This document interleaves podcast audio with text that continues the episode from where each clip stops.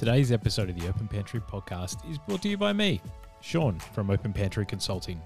Make sure if you're opening a restaurant or starting to scale your restaurant that you come and check out what I'm doing at openpantryconsulting.com.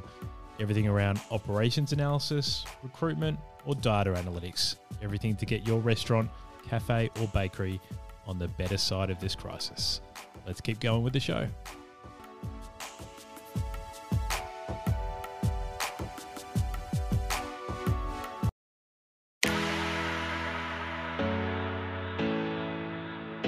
Staring down the barrel of a 60% permanent closure rate, it's time to fix what's broken. It's time to change the game. The hospitality industry is at a pivotal point.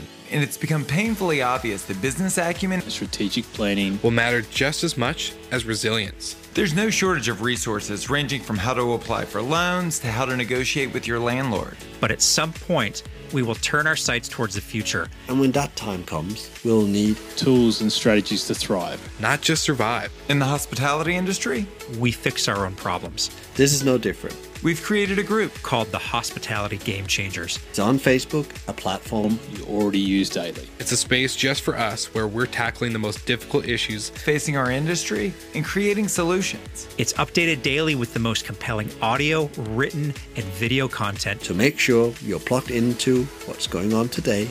And what can help us tomorrow? It's quick and easy and free to join. Just log into Facebook and search Hospitality Game Changers in the search bar. And you're all set. We can't change the cards that we are dealt. But we can change how we play the game.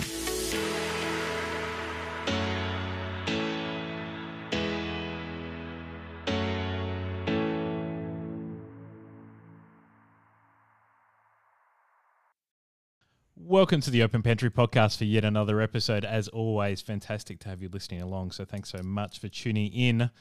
I'm really excited to have a chat with our next, next guest, Sofia Levin, who is a culinary travel journalist and has contributed to such media brands as SBS Food, Good Food Guide, as well as Lonely Planets. And obviously, she also has her own website called seasonedtraveller.com in which she invites, invites us to eat curiously.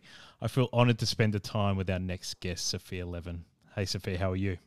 Hi, I'm so good. How are you? I'm very well. I'm um, I'm trying not to butcher the intros as much, but I find, find I'm slowly I'm slowly getting better at it. So, um, so here we go. Um, how did you how did you start out as a food writer? Because you've obviously had such a stellar career, um, and it's been really exciting to do some research about you the last couple of weeks and just really understand a bit of your journey. I mean, you've got such a great voice in this industry in, in Victoria and around the country. Like, how did you actually start out being a journalist in the food game? Yeah, for sure. Well, I, I studied journalism, which is definitely useful, but I, I didn't I didn't start studying journalism straight away. Mm-hmm. I was doing a, a double major degree in psychology and marketing at Monash University, Mm-hmm. um, going back. Oh, how old am I? Ten years or so now, I think, which Yep. makes me feel a lot older than than I am, I think. um, but I actually I, I took about uh, nine months off a year and a half into that degree. Yep. And went traveling as you do when you're young and nothing matters. and during those travels around around Europe and specifically North Africa to Morocco, I started writing more and more about my travel and food experiences on a, a great little app that people may or may not remember called Facebook Notes. Oh wow! Okay. which which my dad actually sent to me earlier in the year, so it still exists somewhere in the nether regions of Facebook. Really? So Okay. yeah, it was it was just my way of diarizing what I was doing, so that I didn't have to check in with my parents every 24 hours as an 18 year old woman traveling around who they were Yeah. freaking out you know getting lost or kidnapped or God knows what else. and I I really enjoyed it. I really really enjoyed it. And then other than the writing, the thing that really struck a chord with me was people taking action when they read what I had written. So, booking a trip to Morocco or wanting to experience something a little bit different. Yeah. Uh, that really left an impression. So, when I got back from overseas, I switched up my degree, took on a journalism major, and switched the others to to um, minors, and sort of went from there. Wow. Did did it make you feel quite must have made you feel really proud in a way that you you felt you could write, you know, these great articles, and then people would actually really relate to it and actually cause an action on the other end. Did that make you just you know feel really proud about the work that you were actually doing at that time? Yeah, it definitely did, and I think there's there's definitely a lot of merit to. I'm pretty sure it's a Spider-Man quote, which it does sound like, where you know, with great power comes great responsibility, Yes. and that's that's Spider-Man, isn't it? It's one of those. Oh, I feel like I it was, is. I'm going to X-Men, Marvel, whatever, you know. Yes. Um, it's it's funny because when people start actually doing what you say, especially when you're young and following Mm. your footsteps, you think, oh shit, you know, I need to make sure that I'm doing this properly and making sure I do the stories justice, Yeah. make sure the information is correct. And so it's it's a funny one because at the same time you're studying journalism and you're studying ethics and what's right and what's wrong and you know making sure that information is always balanced. But in the last 10 years, the media landscape has just changed so drastically that Yeah. a lot of that, I think, does get lost or weighted too heavily one way or the other. Yeah. Is is it a challenge to still sort of create those powerful, you know, articles that are sort of a call to action or just, you know, just great articles you feel really, really proud of that you want you want people to read or you want people, you know, to to watch or listen to? Like is is it hard to get that cut through now that it is so much more fragmented? I think this is this is kind of where Seasoned Traveller came from. Is that a lot of the stories that I personally love writing and Mm. telling and sharing, a lot of the publications that I write for just aren't that interested in them. And Okay. I understand why to a degree. A lot of the time they might be, you know, too too small time or not new enough, or it's just some little neighborhood joint that I think is really great around the corner Yeah. um, but that doesn't necessarily have the budget or will or even the desire to be in mainstream media. Yeah. And they don't have to be by any means, but I, I love sharing these experiences. And a lot of the restaurants and the places that I cover uh, exist to serve the communities that surround them, um, often migrant communities. And I just think there's so much to learn and so much to gain from just eating food from somebody else's culture. And for me, I suppose eating isn't necessarily about being satiated. It's about what can you learn? Uh, how can you sort of leave a table with your mind broadened and expanded as well as your stomach? Is is there kind of someone? Uh, is there somewhere where that mindset came from, Sofia? Because like my my concern at the start of this crisis is that because we were going to potentially lose so many venues worldwide, that we were going to lose a sense of community.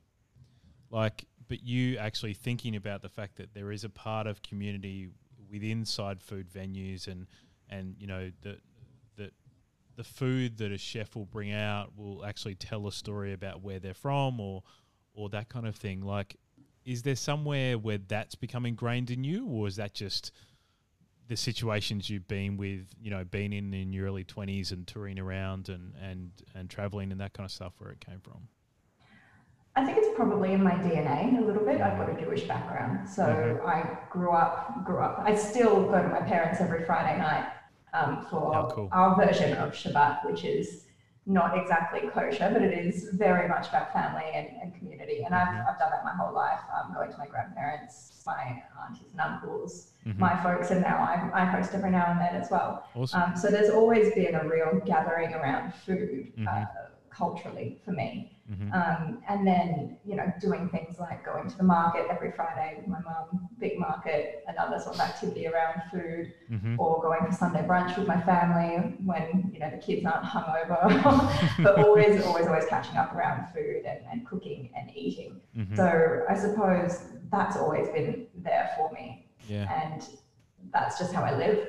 Yeah, it's an awesome thing. I go I go to the Queen Vic Market every Sunday, and I think if um if there's a time I don't do that, if something comes out of step and I just miss out, I feel like my week isn't the same. It's a re- it's it's such an important ritual for me. So yeah, I can I completely understand that.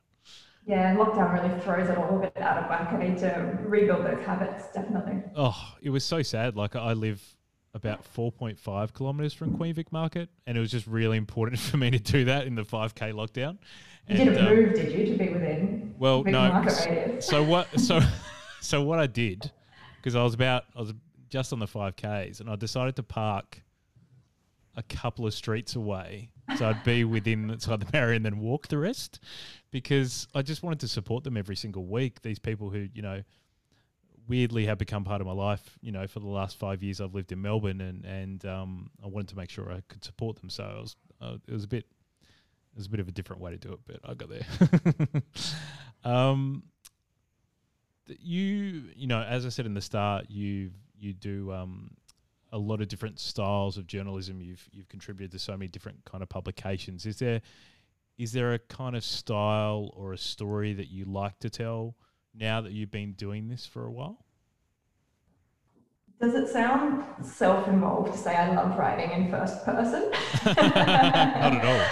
I What do think it's, it's about it? something that, that you don't often get to do Mm, um, for the publications you write for. You're representing a publication. mhm, Um, it's not it's not about you. Uh, but I find that in in some of the opinion pieces that I write for Broadsheet, for example, or when I'm writing Seasoned Traveller newsletters and articles, it's still not about me Yes. when I use first person. Mhm. It's more about the experience. So it's I, I sort of see it as a, a window or a doorway in for the reader into being able to be there where you are, or even to be you um, and relate to you. And I'll, I'll very much write for the audience who I believe is reading. mhm, It just forms, I think, a better connection. The same way you might have a host on a TV show Yes. and that has a kind of different vibe to i mean for example you look at i don't know you look at someone like um, adam Liaw or Yep. um, Bourdain, and you're very much following their journeys Mm, whereas you watch chef's table on netflix and there's someone in the background there interviewing and asking the questions but you never see them it's it's Yeah. all about the specific story of the person who's being interviewed yes. and I think there's a lot of merit to both of those methods. yes. But there's just something about being able to follow a person that I really enjoy. And Mhm. I'm more than happy to be that person. If it if it means that somebody can sort of say, oh, you know, check out this middle class white chick eating something that I thought was scary, maybe I can do it too. I think that's really powerful. Yeah, I I totally think there's a lot of merit in that. Mm-hmm. Are you like? How do you feel storytelling is around the hospitality industry at the moment? Do you think it's, you know, do you think it's as connected to the culture with inside the venues, the actual food that's coming out? Because I feel like we've gone through a situation like the last five or ten years where we've just focused on we've focused a lot on fit outs and and things like that of new venues which have come through. Like, do you think we're focusing enough on the actual storytelling, like like you are so well doing?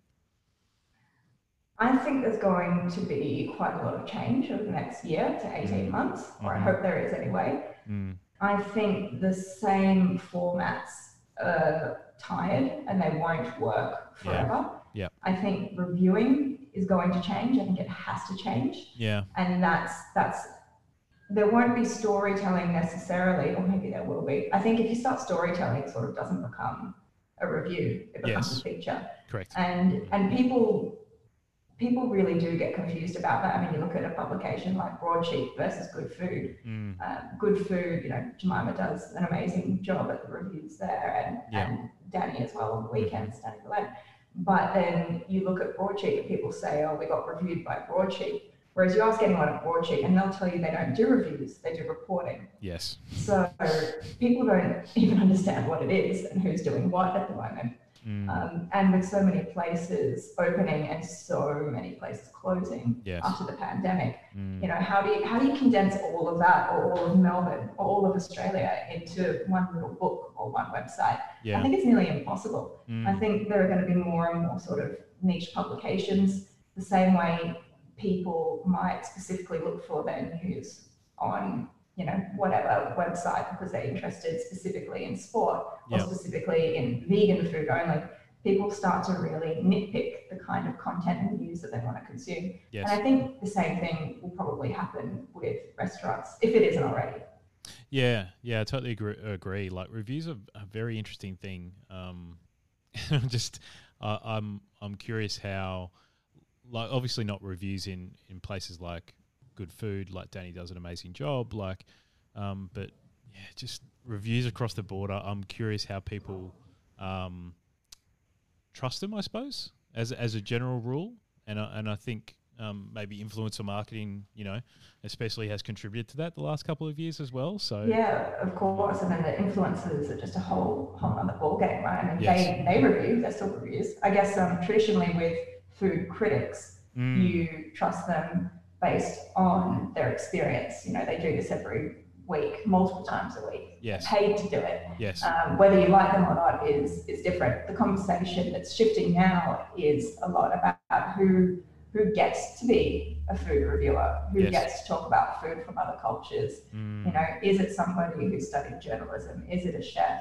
Is it somebody who's Chinese reviewing a Chinese restaurant? Is it someone who's Indian reviewing a Chinese restaurant? yeah, Everybody from every background should be able to review any restaurant, yeah. but you do have to know what you're talking about. How do you think we qualify that? It's really, really hard. I think the best thing you can do is uh, support the people who are interested, who are coming up to do that. hmm And there aren't enough resources around in media and journalism for the big publications to do that. I mean, everybody wants to do it. Nobody has the time. Everybody's understaffed. Some people argue that's no excuse, but you know, ultimately the power is removed from a lot of the editorial decision makers Yeah. by people further up.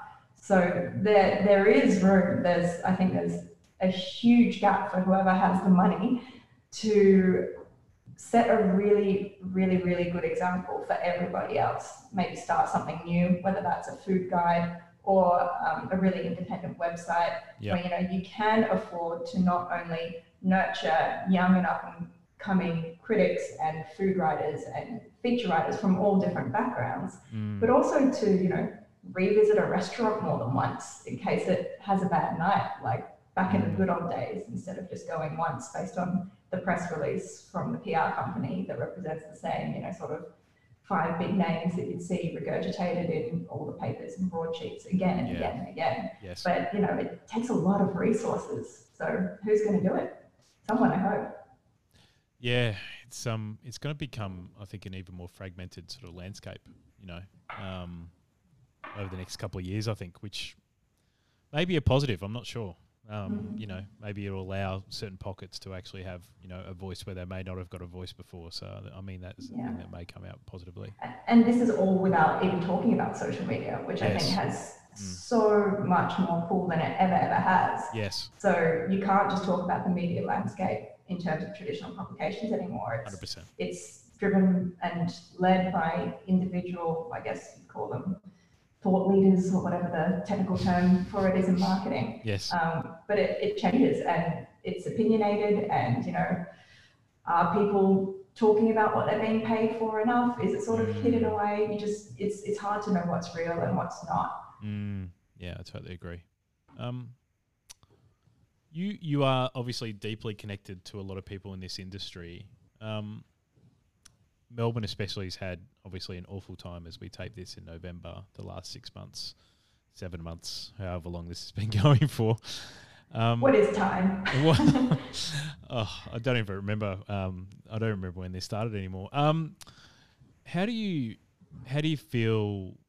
You know, the restaurateurs, the the owners are coping at the moment and feeling as we sort of head into a hopeful summer of you know outdoor dining and and maybe things um, easing you know restrictions wise even more. Like how what kind of conversations are you having with people in the industry at the moment? Do we swear on this podcast? We can not? swear as much as we fucking want, Sophie. Well, they are fucking excited and they are fucking terrified Yeah, in some. Uh, the words that I hear the most are excited and nervous. yeah, And nobody really knows what's going to happen. I think um, the pandemic has sort of shed a light, especially on what's broken in this industry, and what works and what doesn't work. yes, The question is, what happens when JobKeeper dries up completely? mm, and what good habits do we take forward? And a lot of that will come down to dine on demand. Um, I mean, you look, you look at people doing set menus now, where previously they only did a la carte, they do Yes. multiple sittings. It might not be as relaxing an experience for a diner who only has an hour and a half or two hours, but I can guarantee you the quality is going to be far superior because there's more control Mm. from the end of the restaurant mm, but do people want to pay $100 up front or give their credit card details or be happy to pay a no-show fee if they're assholes and don't show, show Yeah. up? Yeah. Yeah. A lot of people still aren't. It's a huge change of habit and the way that we've done things for a very, very long time. Mm. So I sort of hope that just the more restaurants who do that, who have set times, who take prepayments, who do take charge and take control of their systems, if enough places do that at the same time, then the Mm. diner just doesn't really have a choice. If they want to go to those restaurants, Yeah. they're going to have to jump on the bandwagon. Mhm. And that would be a really, really great thing for the hospitality industry in general. Yeah, yeah, I totally, I totally agree. There has, you know, I, I just hope there's something that's going to come positively um, out of this, and I want, to, I want to get your thoughts on that in a second. Um, before you just reminded me of something as you as you told that uh, that story there. Um, when I was doing the research on you the last couple of weeks, I love the fact that you did a post on Instagram basically saying "Don't be a dick." And was it the ten or twelve reasons There Uh, were there were twelve, but or I can tell you what, I could probably think of more. Yeah, like where did that come about? Because we sort of saw we sort of saw a lot um, a bit of a movement in Sydney um, a couple of months ago when people were doing no shows to venues when they were making reservations, which is just such a dick move. Um, Such dick move. you know, like so how did that how did it come about that you did you know twelve reasons to not be a dick? Like, was it just a conversation you were having with people in the industry? Was it something that you you know just felt? The week before restaurants reopened, so I guess it was the announcement, I, I went from being not incredibly busy to incredibly busy. I was Yeah. asked to write three separate features on restaurants reopening for Mhm. three separate publications, Mm-hmm. an opinion piece, a major story, and a color all within one week. Um, And they were all covering the same thing, which was, you know, how do restaurants feel? What is the vibe going to be like in, you know, the ghost town that is the CBD? Yeah. Um, what's it actually like dining back that first week? And there, were- there were a lot of conversations I had that I couldn't squeeze into those features, mainly because they weren't necessarily appropriate. Um, there were some tips and tricks and you know do's and don'ts, but there was just so much more that wasn't covered. And just Yeah. hearing the stories from people about things, in particular no shows, which Yeah. just blows my mind, um, especially when restrictions at that point, you, most people could only seat 10. Yeah. Uh, and even still, there are some restaurants that can only seat 10 Mm. legally, even though you can seat 40 inside with all the proper per square meterage and Yes. all of that. And just to think that, you know, there'd be tables of six or eight for a room of 10 who just wouldn't show up, that can close a restaurant. You know, when, Yeah, you're, when you're sort of, it's like living paycheck to paycheck for Mhm. rent Mhm. and on your credit card bills. Yep. When you've got to pay your staff, your rent, your electricity, your suppliers, your wine buy, all Yep. of this stuff, and then someone doesn't turn up, you can't cover the bills. Mm. So that was the first one, was definitely don't be a no-show. Mhm. But then there was a lot of other confusion around just what was general etiquette and what wasn't, such as, you know, when to wear your mask, what can you do as a diner to make the conversation with wait staff as comfortable as possible. Because Yeah. nobody wants to say, hey mate, you know, would you mind just doing this? Yeah. That makes it awkward straight away, but it's, you know, Mm. it's their responsibility to keep their staff and their customers safe.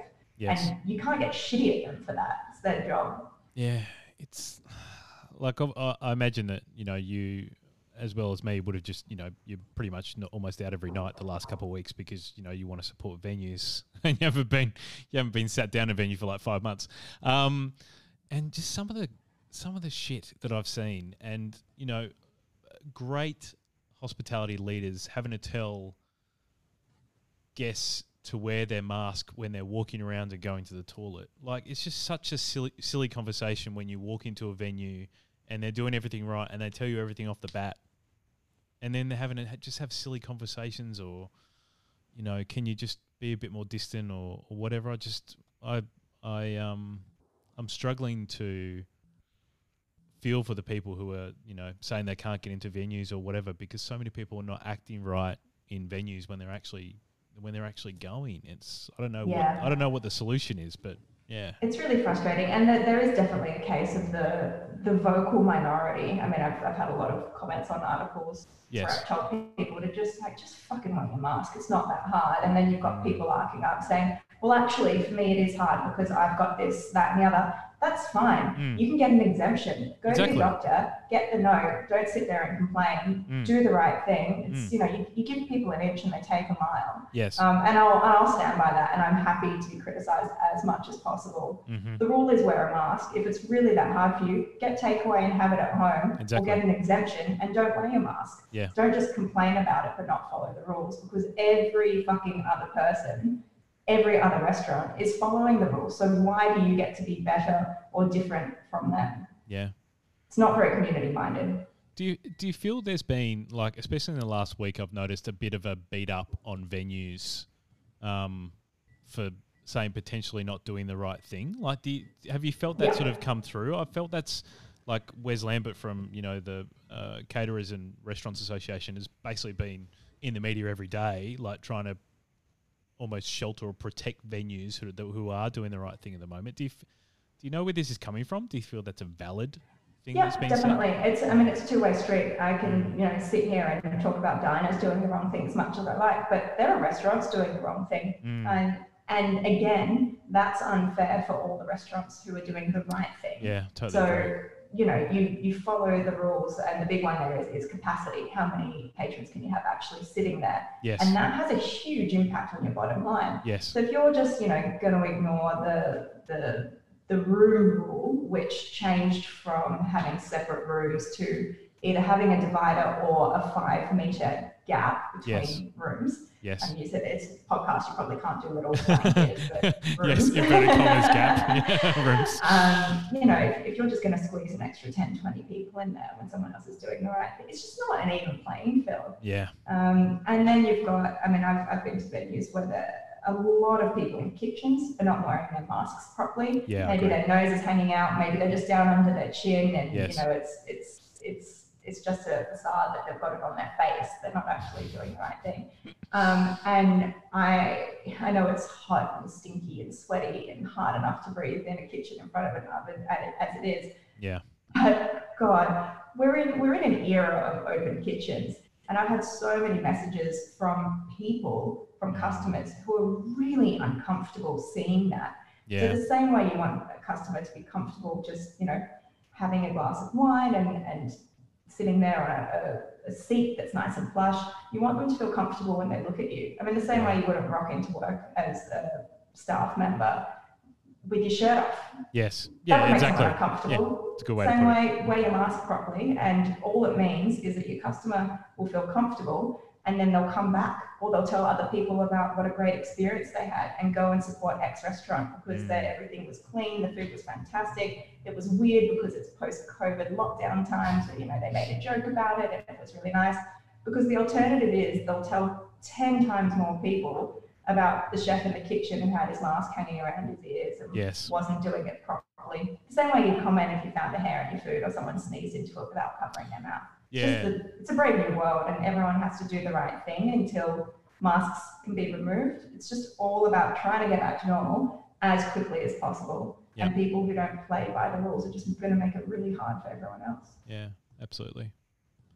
Um, I want to get your thoughts on this if I can. Um, in Melbourne, obviously, like I've had four separate conversations with four different venues the last couple of days saying they cannot get staff. Yeah. They're busy and they can't get stuff.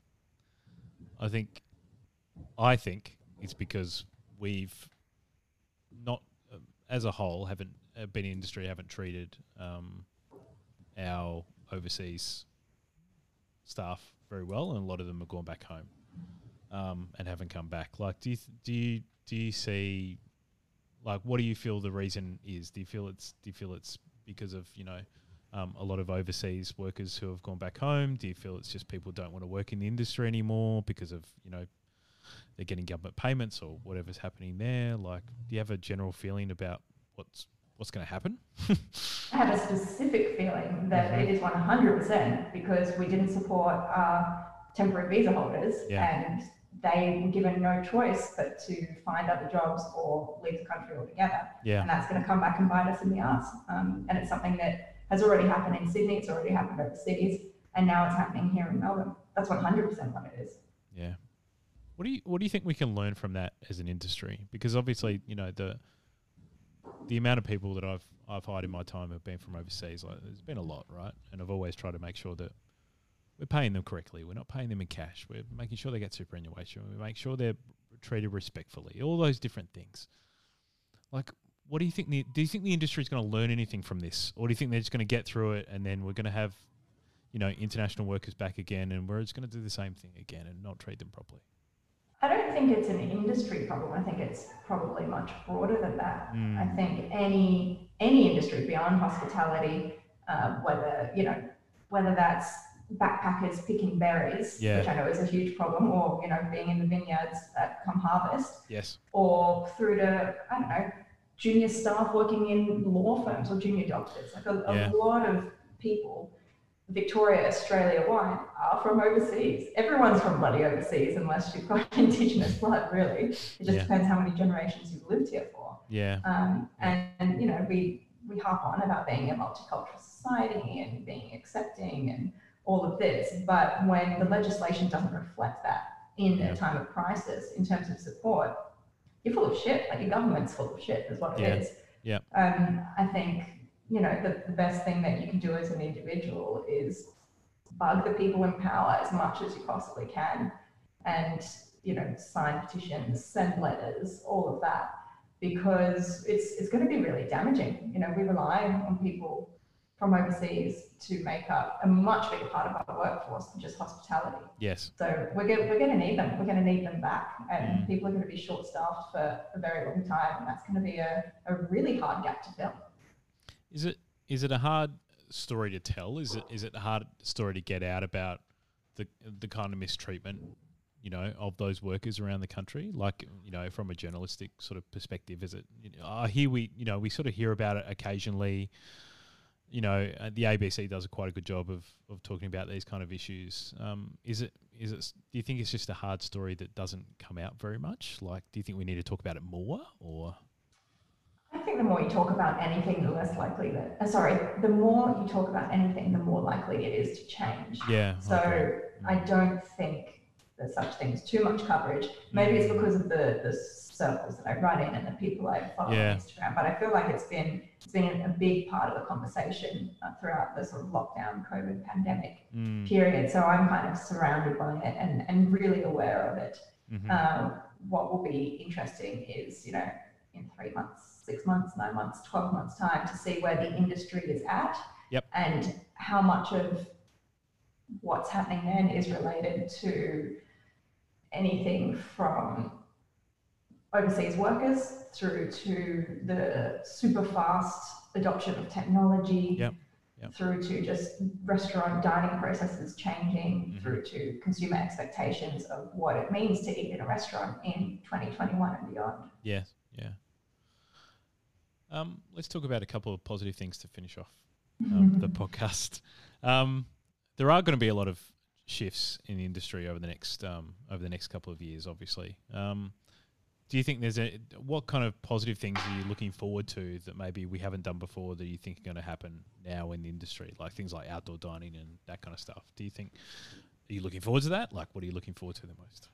I am so pumped about summer. This is very short term future and, Yes. and outdoor dining. Yeah. I think it's just so fantastic. Like, fuck Melbourne weather, we always find a way. I mean, the amount of times I've sat on a balcony or rugged up with a glass of wine, you can just do it in a, in a restaurant as well. I mean, haven't people heard of mulled wine? Like, heat the parklets during winter, it'll be fine. Yeah, I Just totally need some agree. heaters. hmm Um, and you know, we're we're a fairly sprawled out city and state Yep, um, yep. compared to you know anywhere really else in the world. You look at Japan, Tokyo, London, anywhere in the UK, New York. Mhm. We have so much space, and I think these parklets in particular, these outdoor dining hubs, it's just such a good vibe. I mean, just walking around the city and around Yeah. my area in the inner north, when you see the concrete blocks, it's like a beacon Yes. of hope. Yes. yes, there's another one coming. um, you know, places like um, like Gerald's Bar in in Carlton. I was I was there, and the next day they were they were putting up their parklet. I Mhm. mean, that place has needed more seats for, since it existed. I mean, it's not enough to get a table there, and to see that full when people sort of spinning their little umbrellas in the sun, that's so lovely, and it's Yeah, it's such a good vibe. Um, and you know, you want to talk about Melbourne getting back to being the most livable city in the world. Well, we absolutely fucking are at the moment because we have no COVID, pretty much. Yeah, exactly. Um, and we've got all this amazing outdoor space for summer. Yeah. So yeah, I really, I hope that continues, and I, I hope um, local councils, um, government helps support it as well. Mm, yeah, I because it's not just good for the hospitality industry. Yeah. It's good for reinvigorating all the jobs and all the tourism and all the positive aspects that come with that. So no, I'm, I'm pumped for outdoor dining. That's something that I hope stays. Um, I hope the other thing that I'm hoping that people, this is sort of a negative positive. I sort of hope that in in a lot of you know decades old favorites closing for good and people being Yeah. quite shocked and thinking god that place was always so busy yeah. i hope the average punter realizes that just being a busy restaurant doesn't necessarily equate to a good restaurant business model Yes. so I hope there's a, a renewed appreciation of what it means to dine out. So Yeah. I mean, we're so spoiled in Melbourne, you know, going out four times a week, excluding brunch. That's ridiculous. I Yeah. mean, we need, we need to pay more for food. We need to be Yeah. happy with paying more so that people can pay their staff, not even more, just properly, if I'm being Yeah. honest. Yeah. Absolutely. Um, and yeah, I just, I, I really want the industry to thrive as an industry Mm, um, and go from sort of being a love job, something that people are just passionate about, yeah. something where people can actually make a living and be passionate about it. so hopefully, the pandemic and not being able to go out, and now being able to go out, but everything that comes around that, whether you know it's it's prepaid for meals or giving your credit card booking in case you happen to end up being a no-show yes. all of that. I just want mm-hmm. people to accept that and really get behind it. And I mm-hmm. think that that will change the industry or really start a snowball effect. Yeah. Um, because, you know, Melbourne is hospitality. And if we want to stay that way, we really need to make some big changes. Yeah, some awesome insight. Um, do you? Th- I've been pondering this the last couple of months. Do you? Th- do you think people will probably eat out less, but then spend more money when they do, and sort of treat it like a almost more celebrationary rather than every day? Like, because I remember when I sort of joined the industry twenty years ago, it was like that. You wouldn't go to a restaurant every week. You know, it, you maybe go to a restaurant every two weeks or every four weeks. Like it was much more around a celebration or for a reason where now people it's just part of it's just part of what we do, you know, and that's an amazing thing. Like, do you think it will change that at all, or do you think it will just sort of go back to normal in the next No, months? I don't think that will change. I think I think part part of the one of the great things about being in a city like Melbourne is that you can go out often. Mm, What will probably happen is that you'll see the restaurants change and what's available yeah, will change. Yeah. Um, so a, f- a few things, I guess. I'm, I'm most worried about that that mid section of Yeah. Mm-hmm. hospitality. I mean, you've got fine dining, people who are switching to set menus and presenting beautiful, definitely special occasion food. yes, That will always have a place. You know, top level service like flower drum. That's not going anywhere. Yep. Um, at the other end of the scale, you've got cheap eats, whatever that means. Yep. Um, and you and I think you have to be really aware of what that means. So you know, Mm, does that mean your chicken is not free range? Are you fine with that? Are you not fine with that? Yep. Does it mean that there are processes in place that are sustainable, whether that's talking about paying staff or talking about the environment? Yep. Um, you know, things like that, all, all the margins involved. Generally, when you're eating something that's really cheap, there's someone somewhere that's probably either not being treated right or being taken advantage of. yeah. Um, and maybe there's, you know, maybe it's a family run restaurant and everyone's just in it together and that's their decision and that's fine. Mhm. So I think cheap eats, whatever that means, will always exist and the Mm-hmm. top end of the spectrum, fine dining will always exist. Mhm. What's going to probably change the most is that middle end of the spectrum, which is probably the most Melbourne Yes. as well. You know, so you're talking about um, you know fancy snacks and natural wine bars and Yeah. you know sort of I don't know call it sixty to ninety dollars a head restaurants. Yep. Um, I think technology will end up playing a big part there and keeping staff costs down. Yeah, so you'll totally still have the extremely amicable person at the front showing you in and Mhm. asking you if you need anything, but you're probably going to be seeing a lot more QR code menus. Yeah. And once that technology is in place, you're not going to go back to paper.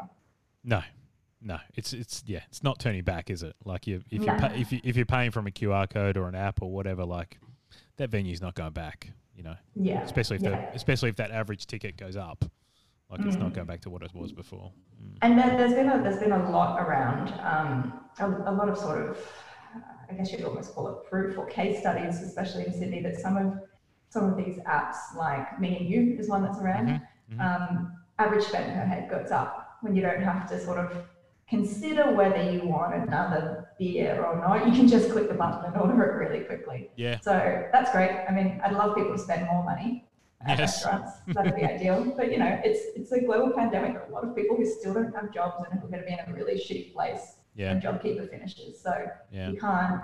There needs to be something for everybody in terms of price point, um, and hospitality will always have that for everyone. Yeah, yeah. There'll always be yeah, there'll always be something at your range that you can you can purchase. That's a really good point. Um, my last question to you, Sofia. Um, what are you what are you looking forward to getting back to that you can't quite do now? I, I, I feel bad saying travel when I've been thinking about how much I love Melbourne and Melbourne hospitality for this entire podcast so far.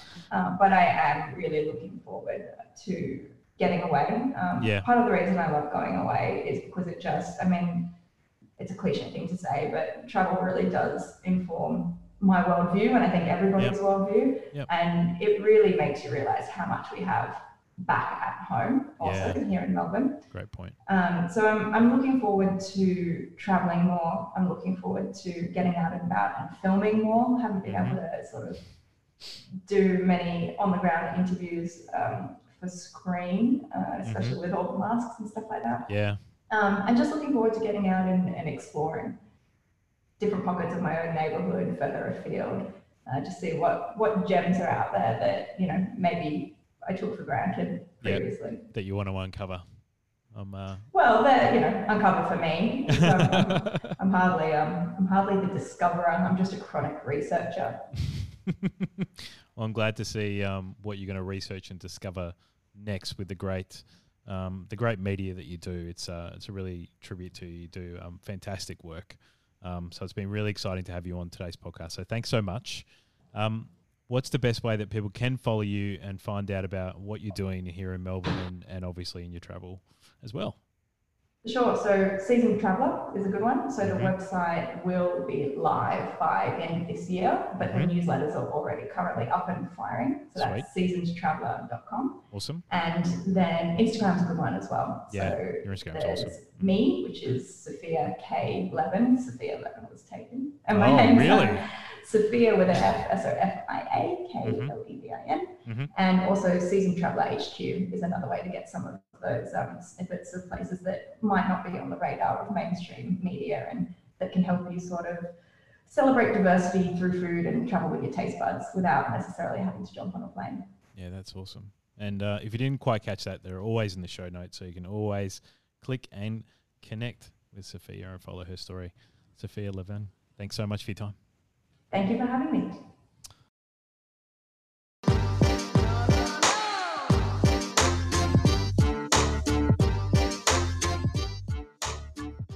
Thanks so much for tuning to another episode of the Open Pantry podcast. I hope you really enjoyed it. As always, please make sure you subscribe to the podcast so you know when it's coming out. We try to put out one to two a week to make sure you get the best hospitality information. And make sure you share it with people as well. If you really enjoy it, you really like it, please share it so the hospitality podcast gets even bigger in the coming year. Uh, stay safe, stay well. Till next time, take care.